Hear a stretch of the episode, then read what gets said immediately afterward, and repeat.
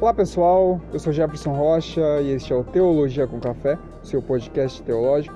Hoje nós entraremos dentro do Evangelho de Mateus, falaremos sobre a genealogia, falaremos sobre o nascimento de Jesus, falaremos sobre o pregador do arrependimento João Batista, isso e muito mais no episódio de hoje.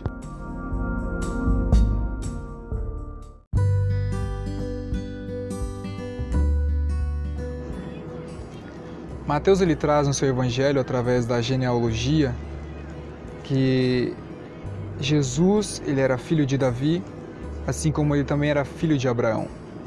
Sabemos que para um judeu herdar uma herança, ele precisava provar que pertencia a uma determinada tribo. Assim, para este modo serve a genealogia de Jesus. A promessa que Deus havia feito para Abraão é que através de Isaac todas as nações da terra seriam abençoadas. Isaac ele gera a Jacó, que depois tem o seu nome mudado para Israel, do qual vem Judá e seus irmãos, que assim se divide as doze tribos de Israel. Judá foi a tribo de onde o Messias veio. Depois a Bíblia vai nos dizer, nos versículos 3, que Judá gerou a Pérez e a Zerá, e Pérez gerou a Esron, e Esron a Arão. A história de Judá e Tamar tem a nos mostrar que Deus ele realiza o seu propósito mesmo com os erros dos homens. Sabemos que é, é, Tamar ela se envolveu com o seu sogro Judá, o qual veio a nascer assim Pérez e Zerá. Deus ele não oculta isso e Mateus também não oculta isso ao escrever, é, deixando claro a autenticidade da Bíblia.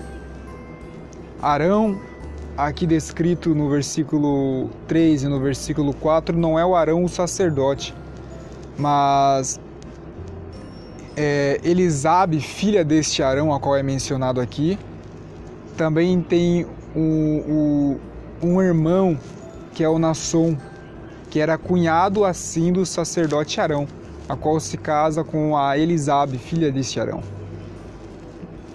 No versículo 5, a Bíblia nos diz que Salmão gerou a Boaz, Boaz de, de Rabi, e Boaz gerou a Obed de Ruth, e Obed gerou a Jessé. Aqui nós temos duas mulheres estrangeiras no meio da linhagem de Jesus, Raabe, a prostituta, a qual nós sabemos que é, é, no cerco de Jericó é, guardou os espias, né? E assim foi preservada por eles. Temos Ruth também a Moabita. Indica assim que Deus ele não se limitava a homens e nem também somente a Israel. Versículo 6 nos diz que Jessé gerou ao rei Davi, e o rei Davi gerou a Salomão, de quem havia, de quem havia sido a esposa de Urias. Aqui Davi, nós olhando para a história dele, vemos que ele é o maior rei de Israel, que apesar de seus erros, ele recebeu a promessa de Deus de que um herdeiro reinaria é, para sempre. Aqui nós vemos um exemplo de misericórdia. Aqui nós vemos um exemplo do perdão de Deus, que embora é, o erro de Davi, né, como nós vemos no Salmo 51, a sua oração, o erro de Davi não ofuscou o propósito de Deus através da sua linhagem. Versículo 7 nos diz que Davi gerou a Salomão. Salomão, sendo ele o mais rico e mais, mais sábio rei da história, é, nós vemos que o seu envolvimento com muitas mulheres o corrompe. A sabedoria não o priva de se corromper. Como fruto da desobediência de Salomão, Deus ele, ele tira o trono do seu filho Roboão, mas ele não tira por completo por amor a Davi. Então nós temos aqui uma divisão no reinado de, é, é de Israel. Israel torna-se o reino norte e Judá passa para o reino sul. No reino norte, nós não temos nenhum rei fiel na história.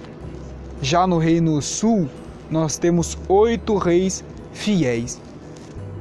Versículo 8, no, é, versículo 8, 7, Salomão gerou a Roboão, Roboão gerou a Abias, Abias gerou a Asa, né? Asa gerou assim então a Josafá e Josafá a Jorão, Jorão a, Osia, a Osias.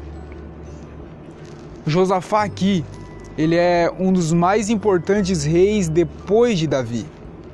Ele é, ele reconquistou, ele, ele fez o, o reino se levantar de novo mais uma vez, e assim ele gera Georão. Mas entre o, o Georão, entre Georão e, e Uzias, houve três reis entre eles, que era Acasias, Joás e Amazias, a qual Joás e Amazias foram fiéis. Aí Uzias entra na história. Uzias ele reconstrói Judá. Ele recupera a independência e a lealdade de Deus. E a Bíblia vai nos dizer que Uzias ele gerou a Jotão, e Jotão a Acás, e Acás gerou a Ezequias. Josias, o, o, o filho de, de Ezequias, a qual no versículo 10 aparece, que era filho de que era é, filho de Amon, a qual era filho de Manassés e Manassés era filho de Ezequias. Josias aqui, o povo proclama ele rei após o povo matar os conspiradores do reino. Nós vemos que a linhagem é, anterior a Josias era corrompida, mas Josias ele, através do seu reinado, se torna o terceiro mais importante rei da história de, de Judá, é, vindo posteriormente somente a, a Josafá e assim também ao rei Davi. Depois de Josias, nós temos o, o filho dele, Jeconias, e os seus irmãos, que foi um tempo aproximadamente até a deportação da, da Babilônia. Vemos que o rei do Egito ele destrona Joacás, que, que era filho, qual era, era descendente, era o primogênito a herdar o reino. Eles destronam Joacás e proclamam Eliakim como rei de, de Judá, a qual Eliakim lá na frente ele muda o seu nome para Jeoaquim, a qual também é mesmo o mesmo sufixo que Jeconias, a qual aparece aqui. Depois deste período, nós voltamos e a Bíblia volta somente após a deportação da Babilônia, mostrando que Jeconias ele gerou a Salatiel e Salatiel gerou a Zorobabel. Zorobabel ele foi o primeiro governador de Judá após o exílio babilônico. Ele é aquele que lidera o, o povo para a construção do templo em Jerusalém. Após esse período de, de Zorobabel, é, entra o período de 400 anos onde Deus ele não inspira nenhum homem a escrever nada, onde Deus ele não levantou nenhum profeta. Depois de Zorobabel, não há mais informações sobre os descendentes de Jesus. A narrativa ela muda porque ela vai continuar dizendo assim: Zorobabel gerou Abiúde, Abiúde gerou a Eliakim, e Eliakim gerou a Azor, Azor gerou a Sadoc, Zadok a Aquim, Aquim a Eliúde, Eliúde a Eleazar, Eleazar gerou a Matã, e Matã gerou a Jacó. E aqui nós entramos no versículo 16 que Jacó gerou a José, marido de Maria, do qual nasceu Jesus, que se chama o Cristo. A narrativa aqui ela muda para indicar que José ele não era o pai legítimo de Jesus, mas perante a lei ele era, o que tornava Jesus o legítimo descendente de Davi. Aqui no versículo 17, a Bíblia vai nos dizer que, portanto, todas as gerações de Davi, de Abraão até Davi, são 14 gerações. Desde Davi até a deportação para a Babilônia, são 14 gerações. E da deportação da Babilônia até Cristo, são 14 gerações. Acredita-se aqui que é uma referência ao nome de Davi, a qual em hebraico significa o número 14. Vemos aqui que de Abraão a Davi, Deus levanta homens e mulheres escolhidos para formar a nação de Israel. De Davi até o exílio, Deus ele levanta homens e mulheres é, para governar a nação. Do exílio até Cristo, tem homens e mulheres escolhidos para preparar a nação para a vinda do Messias. No versículo 18, nós vemos que o nascimento de Jesus se deu do seguinte modo: estando Maria, sua mãe, desposada com José ou dada em casamento a José, antes de se ajuntarem, ela foi encontrada grávida do Espírito Santo. A genealogia, ela tem o propósito de nos mostrar a humanidade de Jesus. Já a partir deste momento, o nascimento nos mostra assim a sua divindade. Versículo 19 diz que José, seu marido, sendo um homem justo, não querendo fazer dela um exemplo público, estava disposto a colocá-la em secreto. Os noivos é, na cultura eles eram comprometidos e assim eles eram chamados já de maridos, de marido e chamado de esposa. A lei ela permitia que o homem questionasse a virgindade da sua esposa. Se assim acontecesse, o homem poderia anular o casamento e, e a repreensão para isso, a condenação para isso era a morte por apredejamento à mulher. José ele estava pensando em anular o casamento, a qual entramos no versículo 20 do capítulo 1, a intervenção divina. Capítulo 1, versículo 20 diz: Mas enquanto José pensava nessas questões, eis que o anjo do Senhor lhe apareceu em um sonho, dizendo: José, filho de Davi, não temas em tomar para ti Maria, tua esposa, pois o que está nela é concebido do Espírito Santo. Aqui a intervenção divina era para mostrar que havia uma promessa na descendência de José. Havia uma promessa que iria se cumprir em Cristo da sua descendência. E José, ele, ele, ele quando ele ouve essas palavras, essas palavras do anjo José, filho de Davi, ele começa a se lembrar dessa promessa que a sua linhagem tinha, que o Messias viria da linhagem de Davi e ele assim era dessa linhagem. Versículo 21 nos diz que ela daria luz a um filho e chamaria o seu nome de Jesus, pois ele salvará o seu povo dos pecados. Jesus, Yeshua, significa Josué, que também é Salvador, né? ou seja, Javé é a nossa salvação. Ou seja, José estava vendo e ouvindo do anjo que o filho que estava no ventre de Maria era aquele que iria salvar o seu povo. Versículo 22 nos diz que, ora, tudo isso aconteceu para que pudesse se cumprir o que foi dito do Senhor pelo profeta, dizendo: Eis que uma virgem conceberá e dará à luz um filho, e eles chamarão seu nome de Emanuel, que interpretado é Deus conosco. Aqui a citação é a Isaías, capítulo 7, versículo 14, a qual nos mostra que uma virgem conceberia um filho e que seu nome seria Emanuel, ou seja, Deus viria até nós, Deus, ele habitaria conosco. No versículo 24, José, ele se levanta de um sono e fez assim como o anjo tinha ordenado, e tomou para ele assim a sua esposa. Aqui nos mostra que José ele tinha um relacionamento sincero com Deus, porque não é qualquer um para entender que um sonho realmente era uma visão de Deus. Então, no versículo 25, nós vemos: E não a conheceu até que ela gerou o seu primogênito e chamou o seu nome de Jesus. Aqui, o propósito deste versículo é mostrar que eles não tiveram relações antes deste nascimento de Jesus, ou seja, eles se guardaram até o dia do nascimento. E aqui nós vemos que eles registram legalmente Jesus como filho de José e assim também como filho de Maria.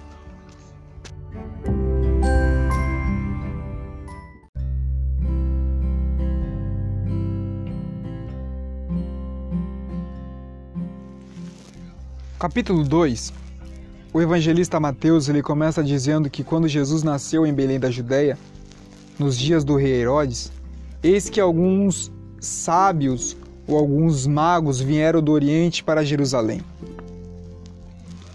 E nós vemos que, é, que continua dizendo assim: Onde está aquele que é nascido o rei dos judeus?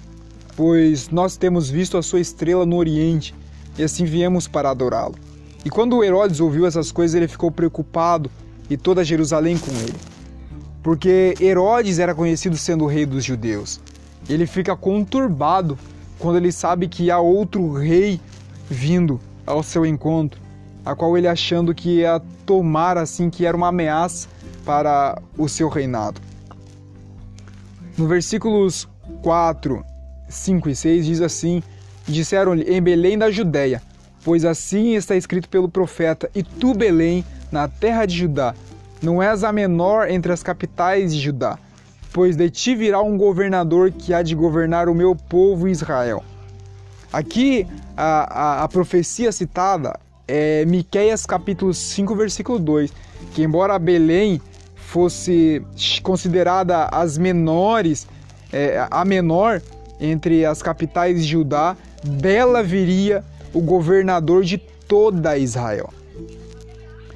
Então, quando Herodes ele sabe disso e ouve isso, ele chama os homens sábios em particular e ele pediu que eles falassem o tempo, o, o, tempo em que a estrela tinha aparecido, ou seja, ele queria a partir daquele momento ter uma precisão de, da idade que Jesus estava naquele momento. No versículo 8, ele os envia para Belém e diz o seguinte: Vão, perguntem diligentemente pelo menino, e quando achares, tragam-me a palavra novamente para que eu também vá e, e adore. Aqui Herodes ele está usando a sua simpatia com os magos, com os sábios, é, para que eles voltassem e dissessem para ele onde, eles, onde estava o menino, né? não porque ele queria adorar, mas porque ele queria fazer algo além disso. Nós vemos aqui que Herodes ele deu mais crédito a, a essa profecia do que os próprios fariseus, do que os próprios escribas que sabiam da lei, a qual Herodes assim não sabia. No, nos versículos 9 e 10, diz assim: Tendo eles ouvido o rei, partiram, eis que a estrela que tinham visto no oriente ia diante deles até chegar e parar sobre o lugar onde estava o menino. E vendo a estrela, regozijaram-se com grande júbilo. Ou seja, a, aqui a citação à estrela é, era algo que para eles era, era algo extraordinário, porque não era algo que era visto todos os dias, ou seja, a estrela não aparecia a todo momento. Então, para eles, é, é, esse era o sinal, uma estrela que aparecia, é, é que não, não tinha o costume de aparecer.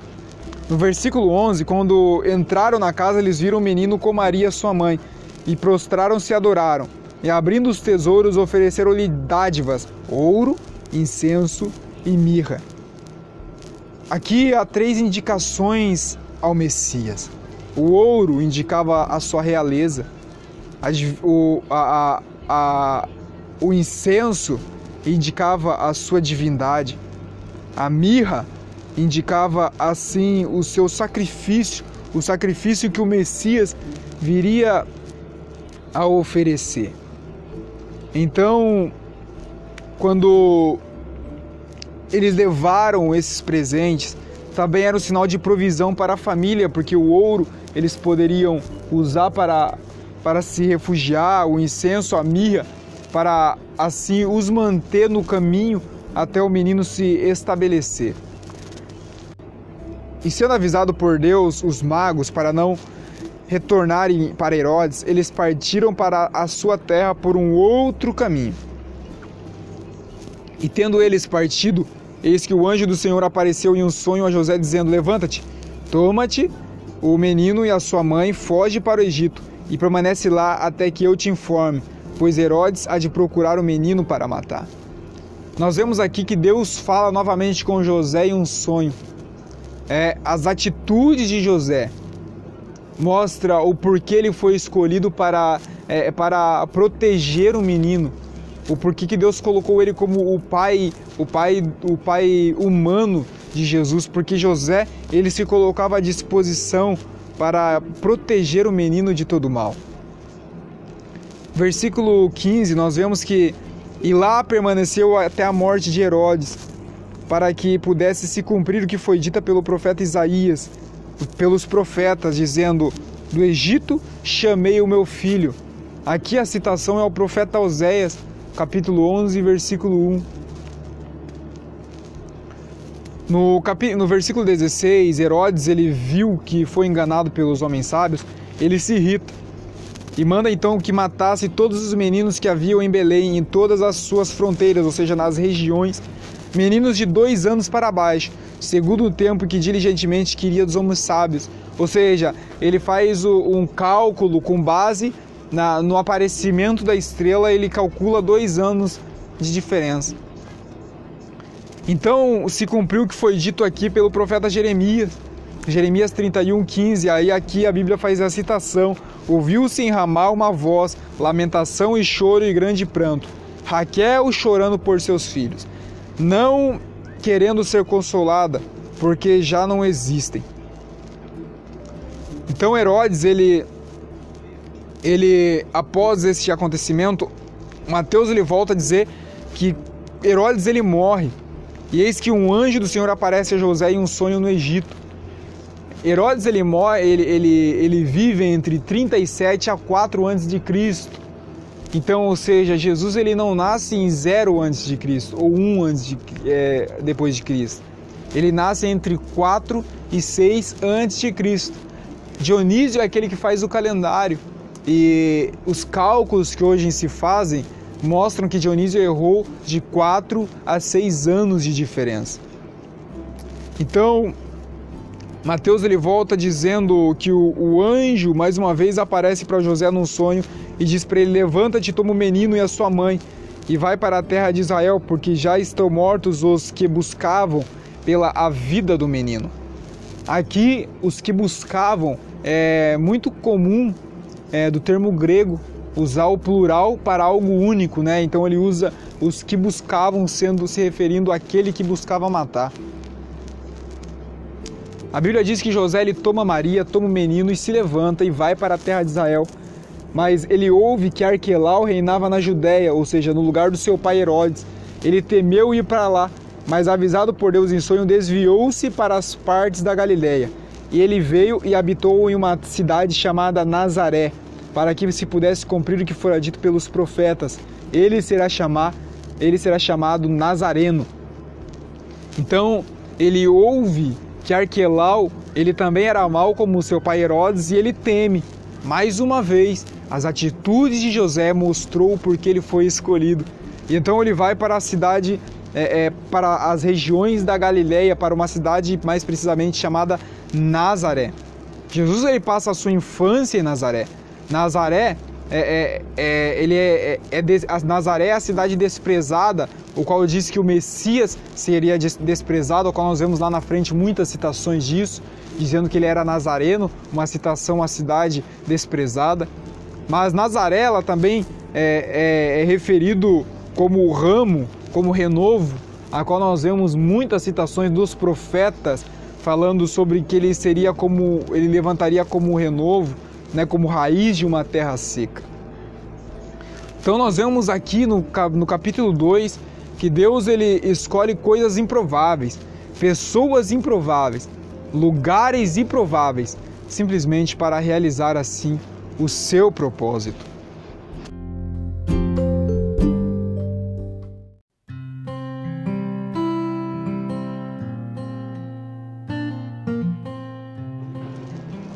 Capítulo 3, começa a, a, narrativa do evangelista Mateus, dizendo já naqueles dias veio João Batista pregando do deserto da Judéia. Que dias são esses? Nos dias de afastamento de Cristo, onde o último capítulo deixou. Ali aparece João Batista, seis meses antes de Jesus aparecer.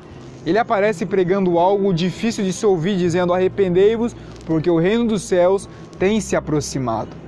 Aqui João Batista ele usa o termo arrepender-se, ou seja, voltar atrás com as suas atitudes, mudança de mente. É, aqui tem uma conexão com a salvação, ou seja, porque o reino dos céus tem se aproximado. Essa frase é usada somente neste, neste peculiar e judaico evangelho de Mateus, quase 30 vezes, seguindo assim pela grande visão de Daniel, do Filho do Homem, vindo nas nuvens do céu os, o ancião de dias, para receber a sua vestidura em o reino mundial. Daniel capítulo 7, versículo 13 e 14. Ou seja, o reino para qual o arrependimento era essencial para se preparar espiritualmente. A libertação do pecado aqui é a grande bênção deste reino. Mateus capítulo 1, versículo 21, a qual nós mencionamos já. É, essa libertação só seria valorizada para quem o pecado é um fardo. Jesus ele usa isso e fala em Mateus capítulo 9, versículo 12. O trabalho de João aqui era despertar o povo, é, despertar no povo esse sentimento é, de arrependimento e manter a esperança de um remédio rápido, um remédio precioso que se viria através do arrependimento. No versículo 3 aparece que, porque este é o enunciado pelo profeta Isaías, dizendo: A voz de um clamando no deserto: Preparai o caminho do Senhor, fazei planos as suas veredas. Aqui também é uma citação ao profeta Isaías. É a voz de um clamando no deserto, ou seja, João Batista ele é a voz, mas o clamor não é dele. O clamor é o que vem ecoando, preparando um caminho. Os quatro evangelhos eles trazem essa frase de João Batista, indicando que assim como os grandes da terra, os grandes que foram levantados da terra, o rei dos reis não seria diferente. Ele deveria de ter a sua aproximação proclamada, ah, o seu caminho preparado, ou seja, é, aqui é, ele chama para se tirar do caminho ou seja, todos os obstáculos, seja público, seja pessoais, seja externos ou internos, toda obstrução para revelar ao mundo a salvação de Deus nele, cujo ele seria assim o salvador deste mundo. Versículo 4, Mateus ele vai trazer a biografia deste evangelista que vem surgindo. Diz que João ele tinha suas vestes de camelo ele tinha um cinto de couro em torno dos seus lombos, e seu alimento era locustas e mel silvestres, ou algumas versões traz como gafanhotos. E ele vinha, e então vinha a ele Jerusalém e toda a Judéia toda a região do Jordão.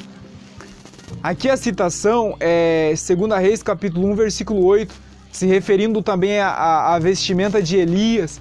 Essa vestimenta de, de pele de, de pelos de camelo ao cinto de couro, essa dieta de mel silvestre, de gafanho, gafanhotos, é, assim também como o grito no deserto de João Batista, lembraria muito eh, os dias de Elias.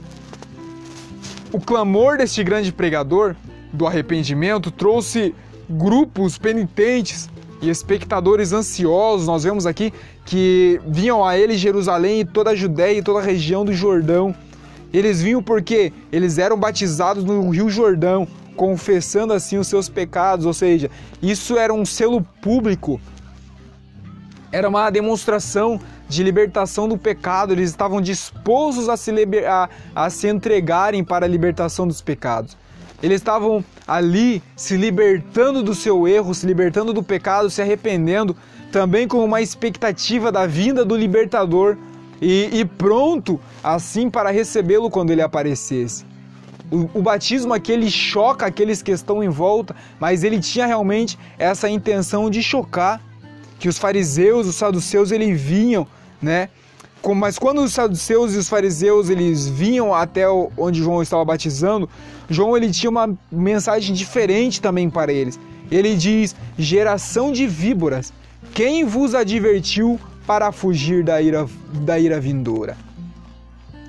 João Batista ele usa uma referência a víboras, acusando os religiosos de serem eles os envenenadores da nação de Israel. Ele diz para eles apresentem frutos dignos de um verdadeiro arrependimento. Ou seja, está na hora de o arrependimento de vocês produzir frutos que demonstrem o arrependimento de vocês. No versículo 9, João ele aparece dizendo assim: Não pensais em dizer dentro de vós mesmos: Temos a Abraão por nosso pai, pois eu vos digo que Deus pode dessas pedras levantar também filhos de Abraão. João aqui ele diz para eles para eles não se lisonjearem com a falsa ilusão de que Deus tem por necessidade deles para cumprir a promessa. João ele diz para eles de uma forma bem clara e com um tom de sarcasmo, Deus ele é capaz de levantar dessas pedras descendentes de Abraão, assim como Abraão foi levado ao seu túmulo. Ele entra no versículo 10 falando de um julgamento. Ele diz: E também agora está posto o machado à raiz de toda árvore, pois toda árvore não produzindo frutos bons é cortada e é lançada no fogo. João ele fala de um julgamento iminente. Aí ele fala de uma ira também. Ele fala no versículo no final do versículo 10 sobre o lançar no fogo, ou seja, uma expressão de ira, de jogar com força, ou seja, o fogo seria o castigo, o machado seria usado para cortar, mas o fogo seria o castigo em que eles seriam lançados. No versículo 11 e 12, João ele entra dizendo que eu batizo com água para o arrependimento de vocês, mas após mim vem aquele que é mais poderoso do que eu cujos calçados eu não sou digno de carregar. Ele assim vos batizará com o Espírito Santo, ele assim vos batizará com fogo. Cuja a peneira está em suas mãos, ele limpará cuidadosamente a sua eira, recolherá no celeiro seu trigo, mas queimará a palha no fogo indestrutível. João ele fala que a pá está pronta para ser usada. A pá aqui seria para separar o joio do trigo. A eira, ou seja, a igreja visível. O trigo, os santos de coração verdadeiro. O celeiro, o reino do Pai, a qual Jesus ele usa a parábola do joio e do trigo em Mateus 13 para explicar muito claro sobre o reino do Pai. A palha aqui é os religiosos sem valor espiritual, sem caráter, ou seja, eles seriam lançados num fogo contínuo, um fogo inextinguível, um fogo que nunca se acabaria. Então Jesus ele foi da Galileia para o Jordão para ter com João, para assim ser batizado com ele. Aqui, todos os 30 anos de Jesus em privacidade estava prestes a acabar. Sem dúvida, este é o passo profundo de que é que interessa todo o céu, desde o primeiro que o trouxe no nascimento. João, quando ele vê Jesus, ele reconhece que Jesus ele não precisaria de purificação. João ele diz para Jesus: Eu é que necessito ser batizado por ti, você vem a mim? Mas Jesus ele responde com humildade dizendo: Deixa que assim seja, por agora, pois nos convém cumprir toda a justiça. Então assim ele o consentiu. Ou seja, João ele reconhece que Jesus, que Jesus não precisa de purificação, mas antes ele como servo. Mas ele ouve as palavras de Jesus, ele cede assim a maior autoridade com humildade. Aí a Bíblia vai terminar nos dizendo aqui nos versículos é, é, 16 e 17: E Jesus, quando foi batizado, saiu logo da água, e eis que lhe se abriram os céus e viu o Espírito de Deus descendo como pomba e vindo sobre ele. E eis que uma voz do céu dizia: Este é o meu filho amado, em quem eu me comprazo.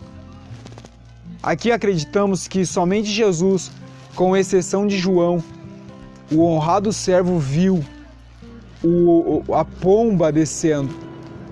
Aparentemente os espectadores não viram nada.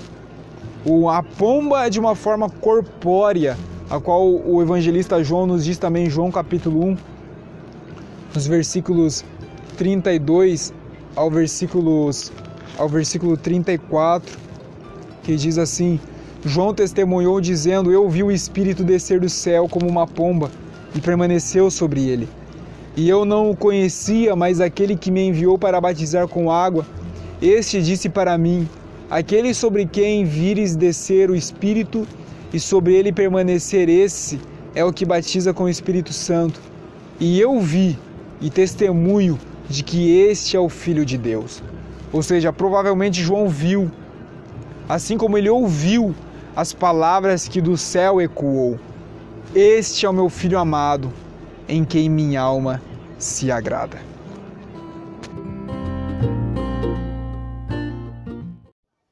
Bom, pessoal, esse foi o episódio de hoje. É, lembrando que temos o link na descrição para você se tornar apoiador deste podcast os apoiadores receberão materiais exclusivos, e-books exclusivos, podcasts exclusivos. Agradeço a Deus por você que está nos ouvindo. Compartilhe com os seus amigos essas mensagens, seja é, agentes do reino nessa terra. Voltaremos na semana que vem, se assim nos permitir Deus. Fiquem todos na paz, nosso Senhor Jesus Cristo.